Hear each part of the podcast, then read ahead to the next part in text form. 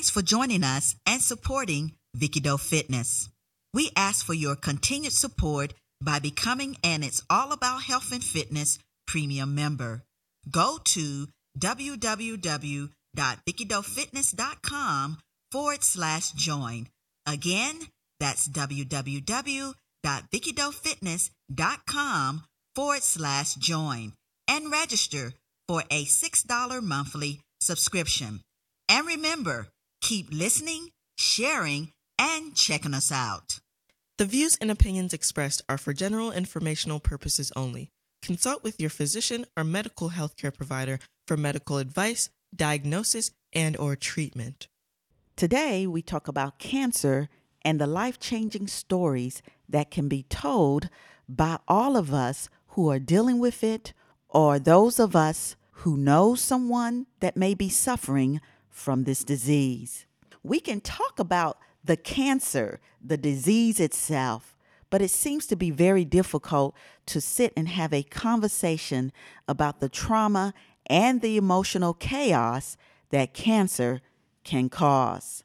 Joining us is David Richman, the author of his new book, Cycle of Lives, in which he takes us into the lives of 15 individuals and tell their life stories, their trials and triumphs as they are dealing with cancer. He hopes that we may somehow be inspired by their truths. All this and more on It's All About Health and Fitness. Welcome to It's All About Health and Fitness with Dr. Vicki Haywood Doe and Dr. Virginia Banks Bright. This program is brought to you by Vicky Doe Fitness, a multimedia health and wellness forum. Now, here's your host, Vicky Doe and D. Banks Bright. I'm Dr. Vicki Haywood Doe, and with me is the one and only Dr. Virginia D. Banks Bright. Hi, Vicky. How are you? What is going on today? oh, Lord, everything. and I say everything. Everything. It is at least what? Sunny. You, you know what? The weather was, you noticed that today too. The weather was really kind of nice. Yes, it is. It's nice and it's not cold. It's very nice temperature. No. I'm loving it. Oh, I am loving it. me. Yes, yes, yes. We shall see what the end is Yeah. gonna be. What they say, we gonna see what the end is gonna be with we this day. We shall see. That's it. Shall see. We shall see.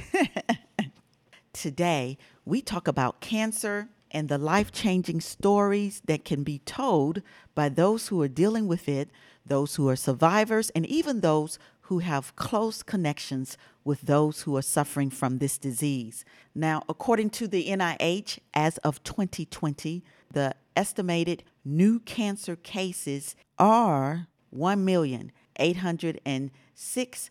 590, right? The estimated deaths from cancer in 2020, 606, 520. So 606,000. All right. The five year survival rate was 67.4% um, from the years 2010 to 2016. Approximately 39.5% of men and women will be diagnosed with cancer of any site at some point during their lifetime based on the 2015 2017 data. In 2017, there were an estimated um, 15,760,939 people living with cancer of any site in the United States. But there is good news. The rate of cancer deaths in the U.S. is going down due to early detection, research, um, new medical treatment, and lifestyle healthy habit change. And so joining us is David Richman, an author, athlete, and public speaker who will not only talk about his new book, Cycle of Lives, which presents um, 15 real life stories of the trials and triumphs of folks who were and are dealing with cancer, but he will also share with us his story and inspiration that led him to write a book that focuses on life changing stories from people with cancer. And so we can't wait to hear from him later on in this show, right, Dee? Absolutely. Yes, indeed. Folks, make sure you go and check out our Vicky Doe Fitness health and wellness website, VickyDoeFitness.com. And while you're there, sign up for our newsletter, email list to receive the updates about our new health wellness webinar trainings and online programs. Right now, we are showcasing our step by step weight loss bootcamp masterclass online health and wellness program. It is a 12 week comprehensive weight loss program. But also, while you are there on the site, you can sign up for our personal health and wellness webinar training, Get Back to Healthy Living. Now, these health and wellness programs are there for you to participate in and to get that healthy transformation that you have always wanted. And so I want to encourage all of you to go and check out those programs so that you can start living healthy today. It's never too late. And we are there for you, the health experts, myself. We are there to help you. We are here to help you achieve your healthy living goals. And so I encourage you to take that step. Go directly to VickyDoeFitness.com forward slash training if you want to learn even more information about our Vicky Doe Fitness online health wellness training programs. And so I can't wait to meet you and to work with you. And as always, Dee, what do we always say? thank you, thank you, thank you for your support. Thank you, thank you, thank you for your support. Well, Dee, I was cracking up the other day because I was thinking about you and how you always used to tease the Doe family about all our decorations and things. Ah, yes. Ah, yes. We have on the lawn, but we must have taken a sabbatical from the lawn. we must have taken a break. I I haven't seen anything. It I is- haven't seen anything. It is bare out there. It is there's nothing. There's nothing out there. No pumpkin, no nothing. and I th- I'm just like, whoa. right, but I know why because Dr. Doe, my honey sweet, he too busy. He too busy right now to I even be thinking he- about that. He can't possibly put anything up. I mm. See how busy he is in the hospital. Absolutely. Right. And so, you know, I ain't saying nothing. I'm not saying nothing, you know, no reminders. I'm I'm quiet as a mouse. You mean I'm not going to see any pilgrims out there and no church? Oh, you ain't seeing nothing. Uh-uh, uh-uh. No turkeys. Oh, my goodness. Nothing, nothing. And so, yeah, you know, Christmas is coming. It's November. Christmas is coming. They already have Christmas stuff out. I was at Rite Aid the other day, and all no dollar store. Dollar store is packed Mm-hmm. stuff. With with Christmas Yeah. stuff. With so there it is. with Christmas stuff. Okay. But yeah, Yeah. So Yeah. so I might I might I might get off sabbatical and decorate this Christmas, but we'll see. Well, that'll be. I might do it too. I need an uplift. So That's what I was might thinking. Do that too. I was looking at some stuff, trying to figure out what to do. But you know, I'm kind of like. I didn't take my Christmas lights from last year and the year before and the year before and the year- year before. So Christmas lights, all I have to do is plug them in. That's it. All you do is plug your lights in, don't you? Oh, that's funny. You around the year lights. Oh. I know, I know. But how was your week, Dee, then? Well, I was busy. You know, I was on call last week. A uh, lot of patients, a lot of COVID patients. So that's really all I did last weekend. Yeah, so you were working Oh, hard. Okay. All right. Uh huh.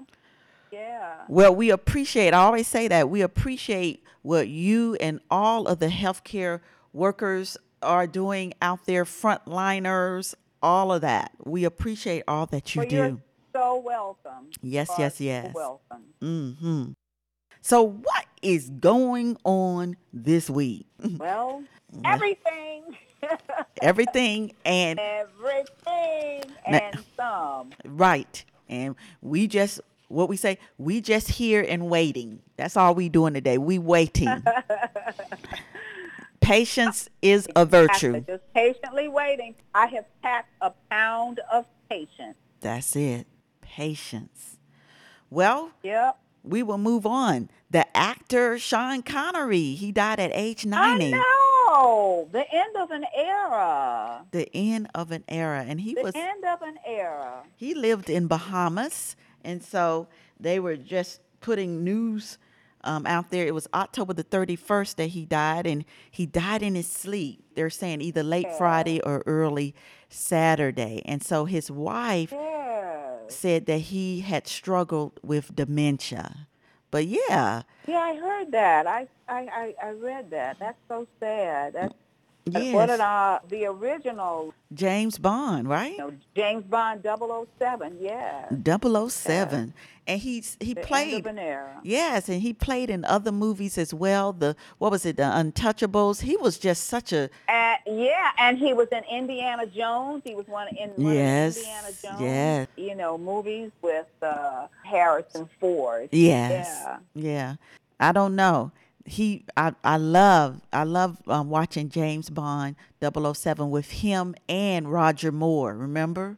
hmm Uh-huh. Those were my favorite 007. But yeah, so yeah, he passed away. That's you know, that's the end of that era of James Bond. And I don't know with with any of the with the way we are in the pandemic.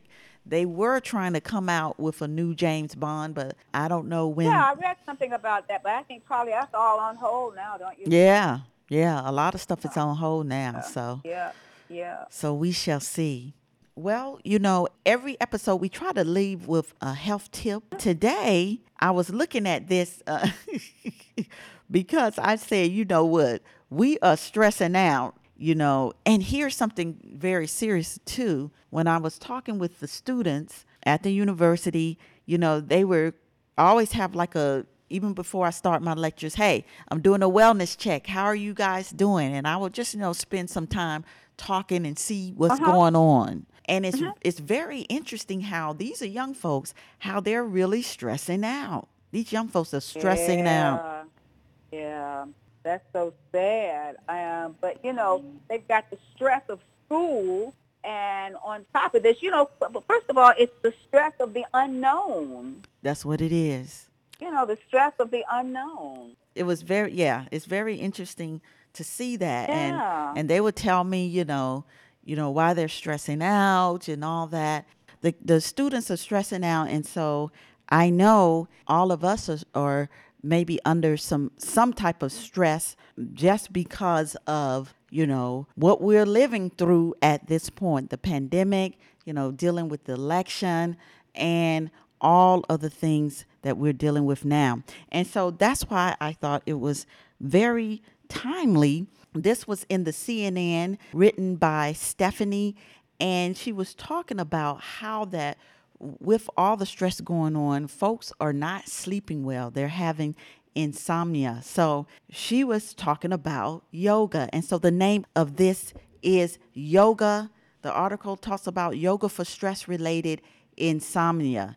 The question is asked Are you finding yourself tossing and turning in the middle of the night, unable to stay asleep? Or maybe you've always struggled with falling asleep, but now it's taking hours instead of 30 minutes for shut eye to kick in. So, with a high stress environment caused by the, the pandemic, the U.S. presidential election, and a world constantly evolving with debates and quarantine rules, it's no wonder why many people are suffering from insomnia.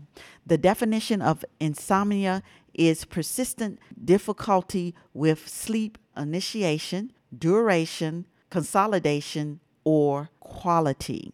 And that's according to the American Academy of Sleep Medicine. And I know this battle all too well. This is what Stephanie is saying as she's writing this article. Prior to becoming a certified yoga instructor and health coach, this is what she said I had my own struggles with insomnia and was on sleep medication. Determined to change my habits and improve my sleep, I took up a yoga class on a whim after a recommendation from a friend. It was a weekly class that focused on slow, deep breathing, self acceptance, and connecting breath with movement.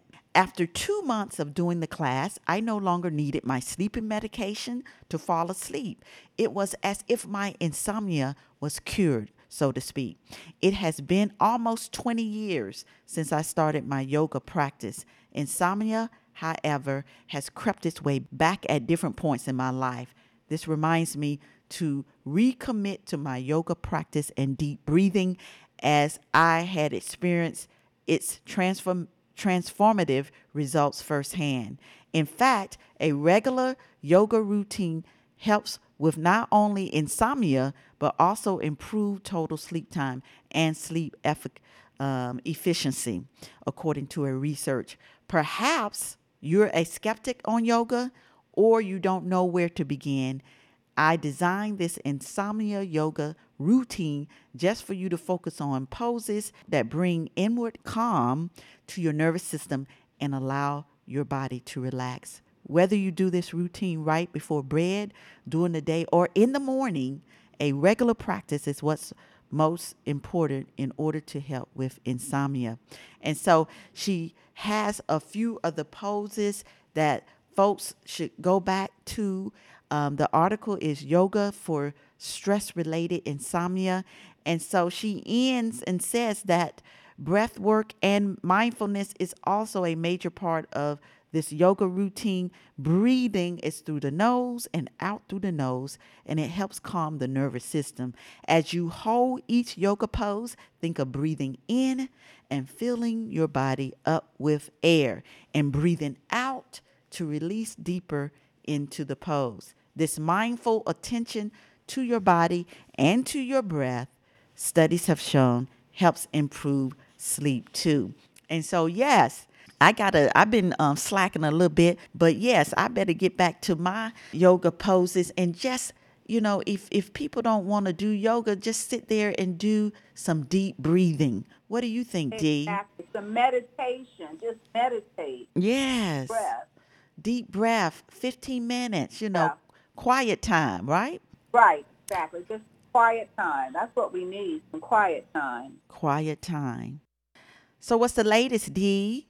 Well, you know, this past week here in Ohio, we had one of the largest numbers of cases. I think we were at like about almost 5,000 cases for one day, which is really putting right now a tremendous burden on the hospital system with, you know, on the healthcare workers, the increased PPEs and, and all of that. So I, I just, you know, I don't think there's going to be another shutdown because there would probably be a mutiny in this country. But I think you don't have to be told to self quarantine or to stay shelter in place rather and wash your hands and social distance. I just think that everybody needs to heed that because the science is what it is and there is a vaccine coming. There is a vaccine okay. coming. Now we have to wait and see what the well, we know it's going to be efficacious, but we need to see what the safety data says. But if we could just hold on and do those things that science tells us to do, I think we can get some of these numbers down before we get a vaccine. Yes. I think so too. Hi, everyone. This is Dr. Vicki Haywood Doe. I just wanted to break in for a quick second and introduce to you the sponsor and creator of this show. It's the company I own, Haywood Doe Consulting Co., doing business as Vicki Doe Fitness.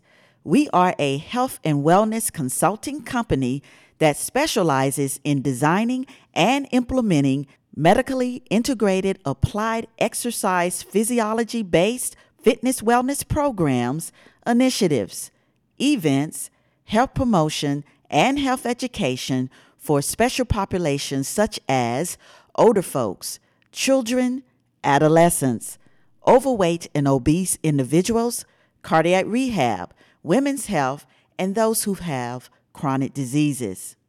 We have a team and network of healthcare professionals based out of Northeast Ohio, and we've worked with many companies, schools, churches, and organizations. If your goal is to transform your life by taking a holistic approach to living a life of health and total well being, get in touch with us at info at vickidoefitness.com. To find out more about our own site and online programs and services, go to vickidoefitness.com. And now back to the show. Well, today we're talking about cancer and the life changing stories that can be told by those who are dealing with this disease. We have joining us David Richman, who was compelled to write his book, Cycle of Lives, which shares 15 people's personal stories of their victories and even their defeats as they deal with the emotional trauma of cancer. Their stories can and may be uplifting for you. Let's listen to our interview with David Richman. Here with us today is David Richman, an entrepreneur, author, public speaker, athlete, and philanthropist who uses the lessons learned in his life to enrich and inspire others. David describes himself as a former sedentary, overweight smoker who came to the realization that he needed to focus not on what others wanted out of him, but on what he wanted out of life. Now, with his first book, Winning in the Middle of the Pack, David discussed how to get more out of ourselves than ever imagined. Now, today, David will share the interconnected stories of others overcoming obstacles, specifically cancer, by discussing his second book, Cycle of Lives, and what inspired and motivated him to write it. The book presents 15 real stories of trials and triumphs, as well as the victories and defeats. So, David, how are you today? I am great. Thank you so much for having me on. I'm very excited to be here and talking to you both. Very excited. Yeah, we're very excited to have you. And so, David, can you share with us your story and what compelled you to write your new book, Cycle of Lives? Uh, what happened was the the idea for this book came along when uh, I had made a deal with my sister. My sister was diagnosed with terminal uh, cancer, brain cancer, and she had a group of people that were supporting her, and they were going to get ready to do a cycle of life. I mean, a, uh, a relay for life. It, it's, I don't know if you're you, you're yes. familiar. Your listeners are familiar yes. with that. With uh-huh. that. We have that you know, here in one of those. Youngstown. Yeah, so you get a um, a, a group of people together, and there's ton, you know tons of people get get together, and they they walk around a track, usually at a high school or park or something like that for for 24 hours, and raise awareness for and funds for uh, the cancer community. It's a really wonderful event. And right before that was to take place, my sister passed away, but she said to me that she had intended to be there for the whole 24 hours to root her team on. And I told her, well, if you're going to be out there for the whole 24 hours rooting the team, then I'll be running around the track for the whole 24 hours. And so I had I had the opportunity to be on that track for 24 hours and I realized they don't really deal with the emotions and I noticed that people were open to talking about how to navigate the healthcare system, how they're going to get uh, meals from their friends to take, you know, for their kids, why they're getting treatment, how to navigate insurance, how to get time off of work. They were really good about those kind of things, but they weren't really good about talking about the emotions of cancer. And so what I did was every year after she died, I did another one of these ridiculous endurance events like I ran 100 miles or Mm-hmm. I, you know, did like a, a 500 mile bike ride or whatever. And I raised money and awareness for, for cancer research and the center that took care of her. And I kept running into that same theme. And whether I was talking to doctors or nurses or even executives in the medical space, loved ones, survivors, people who lost a child, people that lost a parent, loved one, wh- whatever, that same theme came up is that they just had difficulty dealing with the emotions and even talking about it. And so I decided that I would try to gather as many interesting stories as I could Mm-hmm. and really interview these people and dive deep into their uh, respective uh, backgrounds. You know, like what kind of traumas did they have in their life, like suicide and drug abuse, abandonment, you know, physical abuse, those kind of things, and how. Because I think we can all identify that everybody has traumas that affect their lifestyle, Oh, big time. the way that they deal with things, right? Mm-hmm, Yeah. And then in relation to their cancer journey, how did those things affect their emotions and how did they process it? How, how did they deal with their emotions? And I thought that by bringing these stories to people uh, that we could all relate to and that we could understand how people did or didn't process the emotions behind it or kind of what were some of the highlights and lowlights of their cancer journeys that we might be able to start the conversations about emotions that nobody's really willing to have. So uh, my goal in, in, in writing this book mm-hmm. was to provide this insight so we could all learn how to talk to each other about the emotional side of this thing better. So I can't imagine how maybe and maybe I missed it during your forward or somewhere. How many people did you interview altogether? Did I miss that to come down to fifteen? Well, I, you know, I, it, it, that's a great question, and it, it was interesting because because I talked to a lot of people, right? Uh huh. and a lot of people. And here, here's what here's what happened is is one either they weren't willing to talk about the things when we got super deep, Okay. right? Because they just ha- they just weren't prepared Mm-hmm. talk about, and which is understandable, right? That just that's just happened. So uh, th- that that happened. Then there were some people who, frankly, the the emotional journey that they took was too similar to other people's emotional journey, and I thought I needed to bring a diversity of opinion and a diversity of background and a diversity of emotion because everybody. uh, Not there's not a million ways to deal with things. Mm-hmm. There certainly are a hundred ways or 20 ways that we process emotions, right? We don't, there's not a million, there's not a million reactions you could have. There's only a couple of dozen. So I had to make sure that they were diverse, right? And I wanted people of, of different ages and uh, different circumstances. And so I interviewed dozens and dozens and dozens of people. But it really came down to who had the most interesting stories, Mm-hmm. the most moving stories, the most that we could relate to, that I think we could ex- relate to, and who had the most, you know, like, did, did I cover a full spectrum of emotions, ages, types of cancer, different parts of the country, different ages, different severity, you know, were they like one and done and it would- had no big Uh-huh. effect on them? Or had they lived with cancer for 35 years? Mm-hmm. You know, so I wanted the, just this wide range. So it kind of just filtered down to these 15 people because I felt like I covered a really wide spectrum of, of those of those factors.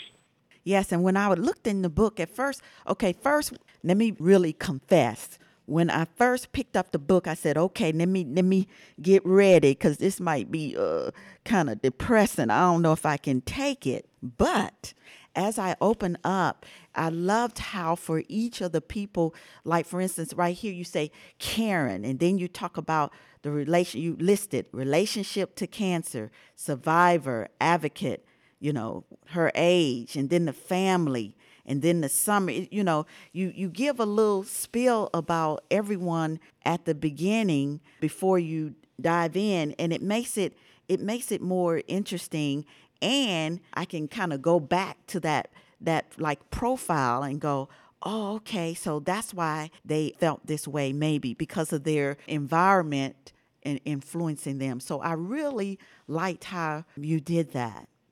Well, thank you, doctor. And, and one of the things is that I wanted to, to let people know is that, of course, cancer is a heavy subject, right? And as as are a lot of things are heavy subject.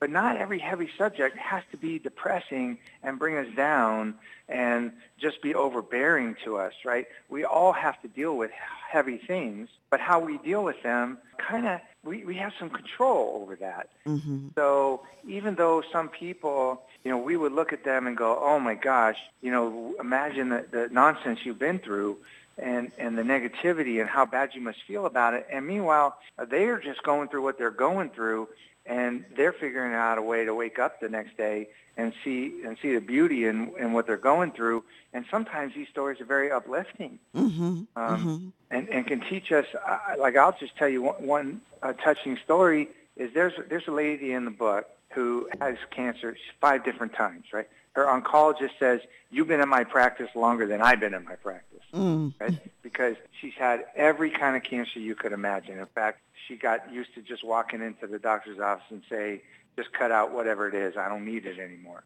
So, so every, right, everything's been cut out of her. But she said something to me that was just absolutely stunning. She said to me, she goes, she goes, I, I'm, I might not have got out of bed every day. She said, but every day that I got out of bed, she goes, I made my bed and I went about my day. Now, sometimes I was only able to get out of bed for a few minutes, and sometimes I was able to get out of bed for the whole day. But one thing's for sure, every morning when I get up, I make my bed because I'm hopeful that I'm not going to come back to it for a long time. I Mm. thought to myself, that is a great lesson, right? Mm-hmm. I mean, that's a positive outlet from somebody who had to deal with so much negativity. So I think there's a lot of very inspiring things Mm-hmm. and very uplifting things. And so, yeah, I can, I can, I, I do believe that stories are, are, are very emotional and can move people, but, but certainly they're, they're uh, uplifting some of the stories as well.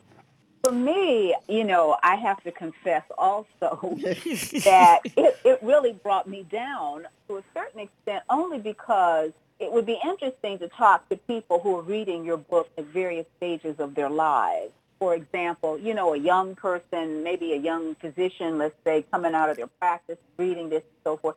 But for me, you know, I've been in practice for however many years, and I'm on that other side of the bell-shaped curve. For mm-hmm. every chapter, I had every diagnosis that every person had in your book. But, but what for me was was helpful was that each one of them found a silver lining to deal with whatever it was, whichever cancer they had or whichever family member they had. Mhm. So you kind of bring it around. You you don't let us stay in the muck and mire too long without helping us find some silver lining. I mean, did you did you intentionally do that, or did this just kind of evolve? Uh, you know, When it- you were it's a writing great this. question. Yeah, yeah, yeah. It's a great question, and I think what I did was like some of the stories are around loss, right? So it's Mm-hmm. just how did the person process that loss. So there isn't like a looking forward aspect to it. It's a how do you process it aspect. Mm-hmm.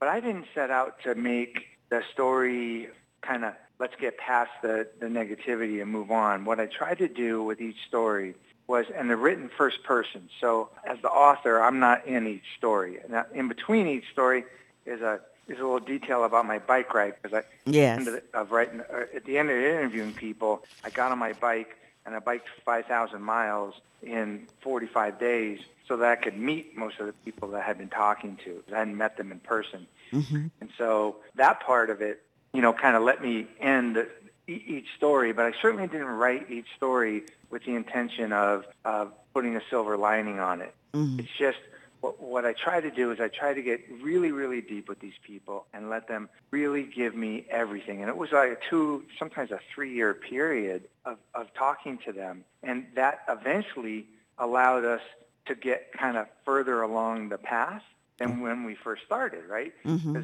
Because when you, like with, with, with Karen, you had mentioned Karen, Mm-hmm. the very first time I spoke to her was right before she was going to go in for surgery to have a double mastectomy, and uh, she had been just recently diagnosed with, with stage three breast cancer. Mm-hmm. She had a very, very different emotional outlook, and her, her, you know, talking to her was very different then than it was two years later Okay. when she had gotten past her surgery, she had finished her chemo, she had finished her radiation, she had had reconstructive surgery, she um, she had beaten i- the cancer, Mm-hmm. and she had moved on in her life. Her her re- relation, personal relationships had evolved.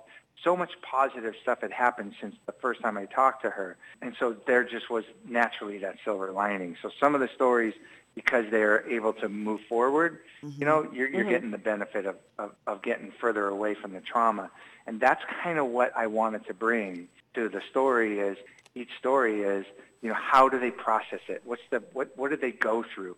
So when, mm-hmm. when, when a reader is thinking about, oh my gosh, you know what? My my friend just told my friend at work just told me her son was diagnosed with cancer, or my my girlfriend just told me that her her mother got diagnosed with cancer, or I have a friend that might be going through something difficult. I don't know how to talk to him. That when these things happen, mm-hmm. that maybe we understand how better to communicate with them. Okay, so do you think the um, participants' lives were affected by you calling them and and really talking to them? Do you think you helped them, you know, along the journey? Yeah, Doc, I think I did. Uh, uh-huh. Uh, not with everybody. Right? Okay. Some people, yeah. Uh, yeah. some people, no.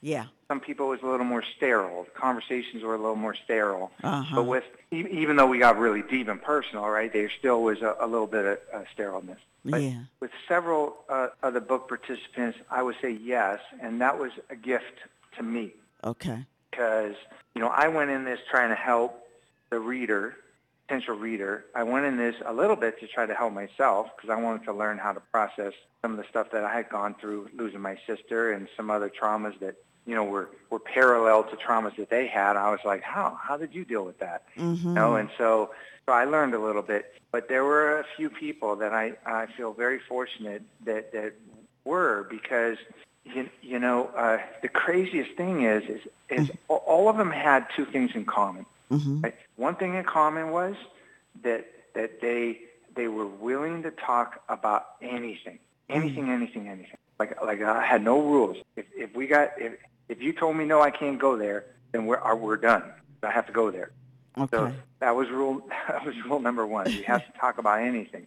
Okay. And the the second thing they had in common was that they did not they had to admit they hadn't processed their emotions. They, oh. they just hadn't done it. So by talking about anything mm-hmm. and by now forcing them to process their emotions, some people did make some realizations and some discoveries about themselves that allowed them to benefit from our time together. And I'll give you one super quick example, if you don't mind. Go ahead. And that is a, a, a gentleman who he had been diagnosed with uh, with stage four cancer twice in his life separated by about 10 years. Mm-hmm. And each time he was told, get your affairs in order because you're going to die, right? He, knew that. And because as a young adult he was told he was going to die, but didn't, mm-hmm. he just always felt he was going to die. He just always felt he was. And so he didn't follow a very healthy path in life mm-hmm. because he always had assumed that he was going to die. Then 10 years later, when he gets diagnosed again, mm-hmm. he's, he's told this time for sure you're going to die, get your stuff in order. And he didn't die. And he stayed on that bad path. And one night I was talking to him. I'll never forget this night. Mm-hmm. And, and we were talking, and he was getting really, really heavy. And he said, David, the whole thing is, is I have just my whole life been afraid to die. My whole life I've just been afraid of it. And I said, Dominic, I, I got to tell you, after talking to you, I think that, that you have your whole life been afraid to live because you think hmm. you're going to die. You've just been afraid to live. And we, we talked about that for a while. And I think that changed his outlook a little bit because he decided after that that he was going to tell his kids what he had gone through, who he had become as a person, the things he was proud of and not so proud of. He was going to document some of the things for them that uh, that he, he what he had always said he was going to do but never did, and he just started to have a different outlook. Like, oh my gosh, I'm not going to be afraid to live anymore. And I think that that that was a gift to me. Uh, okay. because he we were able to process that stuff, that, that maybe it did have a good effect on him. You know. David, I, I just was, I'm sitting here listening to you, and God forbid, God forbid, but do you think that now after this you'll be able to better handle, let's say, medical adversity, or will you fall apart like the rest of us? I don't know. It's so funny. You know, one of the doctors that I talked to, I, I said, so what made you become an oncologist, really? She goes, karma. And I go, excuse me? She goes, oh, yeah, yeah, yeah. I just figure I just figure by taking care of a bunch of people with cancer, I'll have the less chance of getting it myself. you know, that's so funny.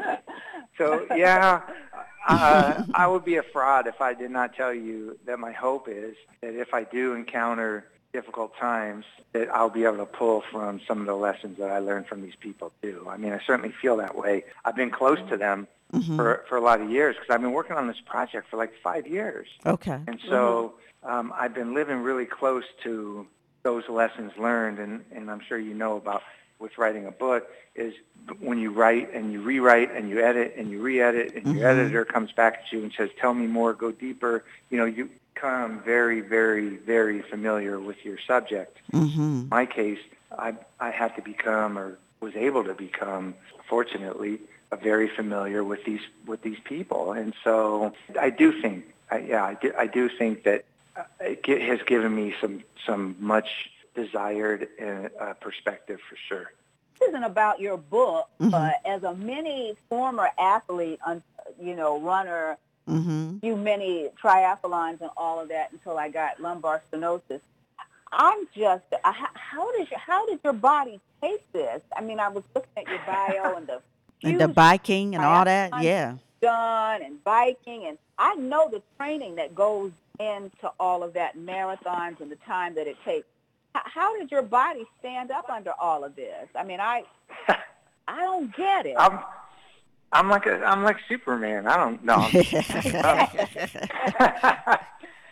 uh, you know what? I, I I wish I knew the answer to that, but I'm going to tell you an answer that is I'm I'm talking to two very intelligent doctors, so this might come out sounding really stupid.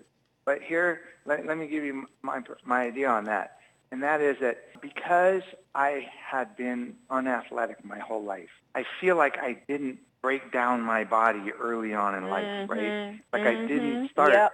you know, I Yep. didn't start doing this stuff Yep. until I was in my 30s, my late 30s, Mhm. and so hmm you know, I th- I think that that I didn't have the wear and tear that maybe people Mhm. might have had had they run track in in Yeah. school or you know what I'm saying? Mhm. Like I, Yeah. maybe Oh, that's I silly to say that, but I, I no, I understand that because I'm in. I I didn't start running until my late fifties, early sixties, and I did get a good run out of it for about 10, 12 years before I developed some back issues. But I never had the knee problems or all those things because everybody, even my orthopedic surgeon friend, said because I hadn't beaten myself up prior to that time.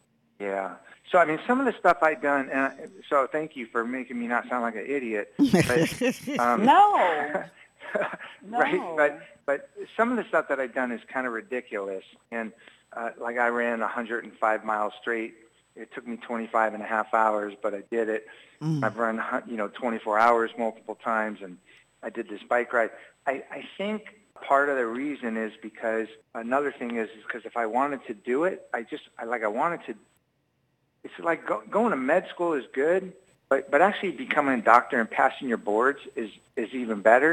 And also Yeah. building a sustainable practice is better. Having a meaningful effect on your patients is better. So if, mm-hmm. if if you if you had rewound your life and said, "Hey, I would like to go to medical school," you definitely did not set your goals high enough because look at what you've done mm-hmm. since then. And I think when it comes mm-hmm. to athletics, I didn't want to just say I was a runner. I wanted to say, man, I like to run 100 miles. You know, and I didn't mm-hmm. want to just say, ooh, I like to be athletic. I was like, dude, I want to do some Ironmans. Like I want to, I want to mm-hmm. bike across the country. So I just set mm-hmm. my goals a little bit higher, and I think that that, that allowed me to accept the fact that it was going to hurt some. Well, Wow. biking is something, especially the the cross country biking and so forth. So, kudos to you to be even talking talking with us. Oh. Uh, no major injuries, or did you get any major injuries from um, your trip? You were okay. Yeah, I'm totally fine. Thank you. It did take me a while to recoup, right? Because I just had some like deep, deep exhaustion after after doing that. I only took a few days off, uh, and most days I was 12 to 14 hours of biking solid. So it took me a while to recoup, but no injuries, thank goodness, and thank you for asking. And and mostly, you know, I think um, because I had such a wonderful emotional journey Mm-hmm. that that that I kind of didn't even focus on whether or not there was any pain. Okay. I wow. think kudos should also go to your wife because mm-hmm. You you touched on it in the book, but you know, I think having been previously married to an artist, it, it kind of would be like you were, uh, you know, you had an obsession with this, and it seemed like there were times that she pulled you back, and I know you mentioned in the book there was that time she said you were crazy, you were beating yourself up. But I Yep. think it takes a lot for a spouse to be able to support someone like yourself who's doing something like you're doing, the intensity of this book with the cancer patients, but also the endurance and the time that it takes. So that takes a lot of time away. It, I imagine it took a lot of time away It from your marriage. It did, and thank you for, for bringing that up because it it was, and it was also with my kids growing up. So Mhm. so they were very uh, uh, supportive of it, and and my wife was very and still is very supportive of these things, and it's really awesome. In fact, um, a couple of years ago, in the middle of writing the book, I convinced her to do an Ironman with me. So she Oh, wow. she trained for it and did one herself. It was really cool. it was really amazing. Yeah, but she she said, "All right, one and done," which is which is I know. I understandable, understand. sure, right? You understand that, Yeah. oh, right? Like, yeah. why? Why would you? Why would you want to put yourself through that? I pain, don't right? I, I don't know. Mm, mm, mm. Go ahead. My wife is super, super smart, right? She's an attorney and she's very, very smart.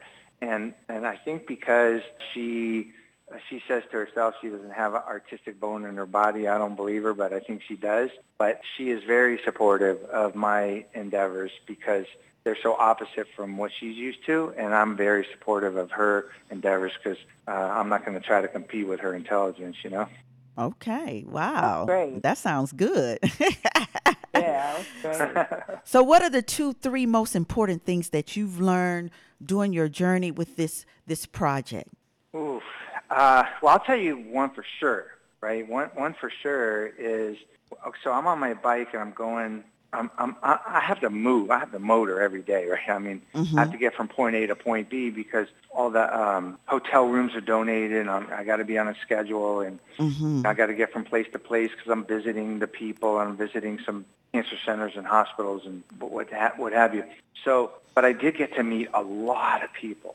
I mean, a lot of people. Every time I had a flat tire, somebody stopped saying, "Hey, you need help," or "You want to stop for food? What are you doing?" So we just strike conversations, and every single day, Mm-hmm. every single day, I met uh, multiple people that said, "Oh my gosh, I know somebody that's going through this, or I'm going through it, or I know somebody that went through it, and I didn't know what to say to them." And I can't wait till your book comes out so I can learn how to better start tough conversations. So one thing for sure that I learned was that everybody, everybody has has had encounters with cancer and or some other kind of you know major trauma, but certainly with cancer, and they have that one thing in common where they wish they knew how to better talk to people about what they or they, what what the you know the other person or what they themselves are going through.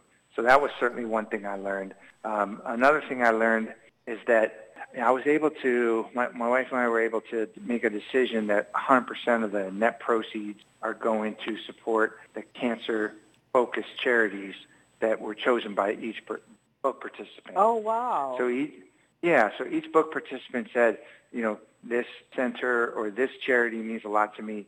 So um, mm, what we hmm. did is with 15 of them, we just said, okay, each one of you, 115th of, of the profits are going to go to that center. So mm. I think what I've learned is is that is that it, it people really identify with that, and and people have uh, felt really good about about that because it's one thing to say that you're uh, doing good, and then what's in it for me. It's another thing to say you're doing good and you're just trying to you know raise money for other causes. So people have been very generous in their support.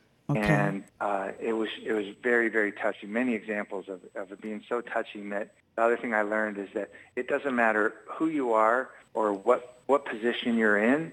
People are compassionate and people are touched by uh, difficulties that others are going through, and they and they want to help. And that's a very uplifting thing, especially I guess in these days day and ages to know that. But but I, it just it was just a recurring theme for me that everybody was so generous and so supportive that um, that was really moving. Wow. I am glad that you wrote this book. I know people will get a lot out of reading your book. And so I want you to tell folks um, how that they can get in touch with you and where can they go buy your book? Amazon or where? Yeah, absolutely. Amazon, uh, Barnes and Noble, Walmart, you know, Apple, wherever books are sold. They're, they're, available there. The book is called Cycle of Lives. Mm-hmm. And also have a website, cycleoflives.org. Okay. and uh, they can learn about the book. They could also see the list of uh, charities that are being supported and learn a little bit about me and the journey. And either either way is fine by me, whether it's sold via my website, Amazon, or any place else. 100% of those those net proceeds are going to those charities. So yeah, if anybody feels that they can be touched by the book, then certainly um, we appreciate the support. Yes, indeed. Outstanding. Yeah. So, anything else you want to add, Dee? No, I- well, this was a fabulous book. I know I'm going to continue to read it uh, and reread it. Like I said, um, it's different reading it when you're in at one point in, in time in your life as opposed to maybe when I was young and thought I was invincible. So, but I thank you for, for, for, you know, for doing this. Yes. Um, Well- and I'm going to promote as a physician.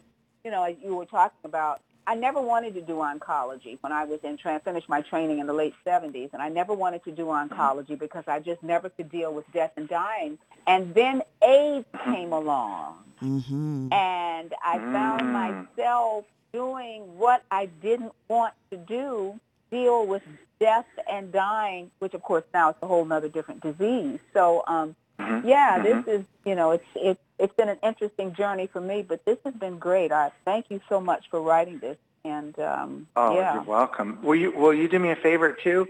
I think you're going to Sure. super identify with Dr. Meyer's story. Mm-hmm. So Okay. near the end of the book, Dr. Myers, it's a it's um is that the curly Uh, hair doctor?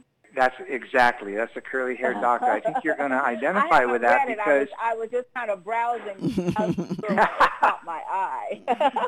yeah, but she but her story is just really like um uh, like how has her perspective changed in dealing with her patients Mm-hmm. now that she has 40 years in versus when she Uh-huh. was you know a, a, a brand new Mm-hmm. and ah, and I think yes, um I yes. Yeah, I would love to hear because you sound like you have that same that same perspective. I'd love to hear what your thoughts are.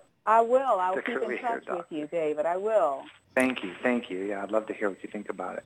Yes, yes. And so, yes, we are glad that you took the time to write the book. It seemed like it was a process, but we're glad that you went through that so that we can reap the benefits of the finished product, your book. And yes, this is inspiring. Hopefully, it will inspire our audience that are listening. And we are so glad that you came to talk with us, David.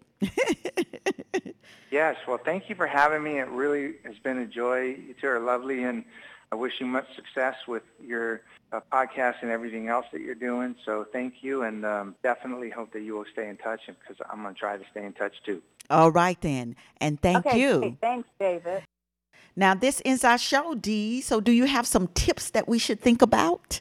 You know, this was a fantastic interview with David Richman. I thoroughly enjoyed interviewing him and listening to him. You know, his story of the, the journey that he took to talk to all these individuals who had been affected and affected by cancer was just poignant. Um, you know, as, as we were saying to him, our hat kudos to him for having the foresight to do this because everybody knows somebody who has cancer or will be affected by it, God forbid. So it was a great interview. It was one of our best. Yes, I think so too.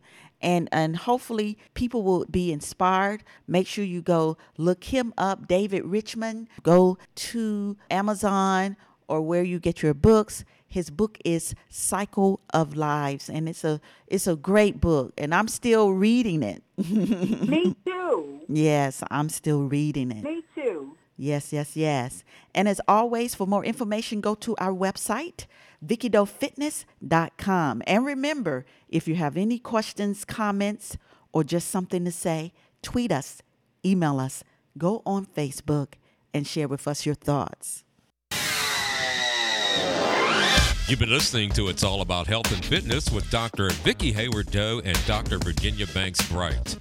Vicki Doe is owner of Vicki Doe Fitness, a multimedia health and wellness forum, a place to discuss, learn, and participate in healthy living.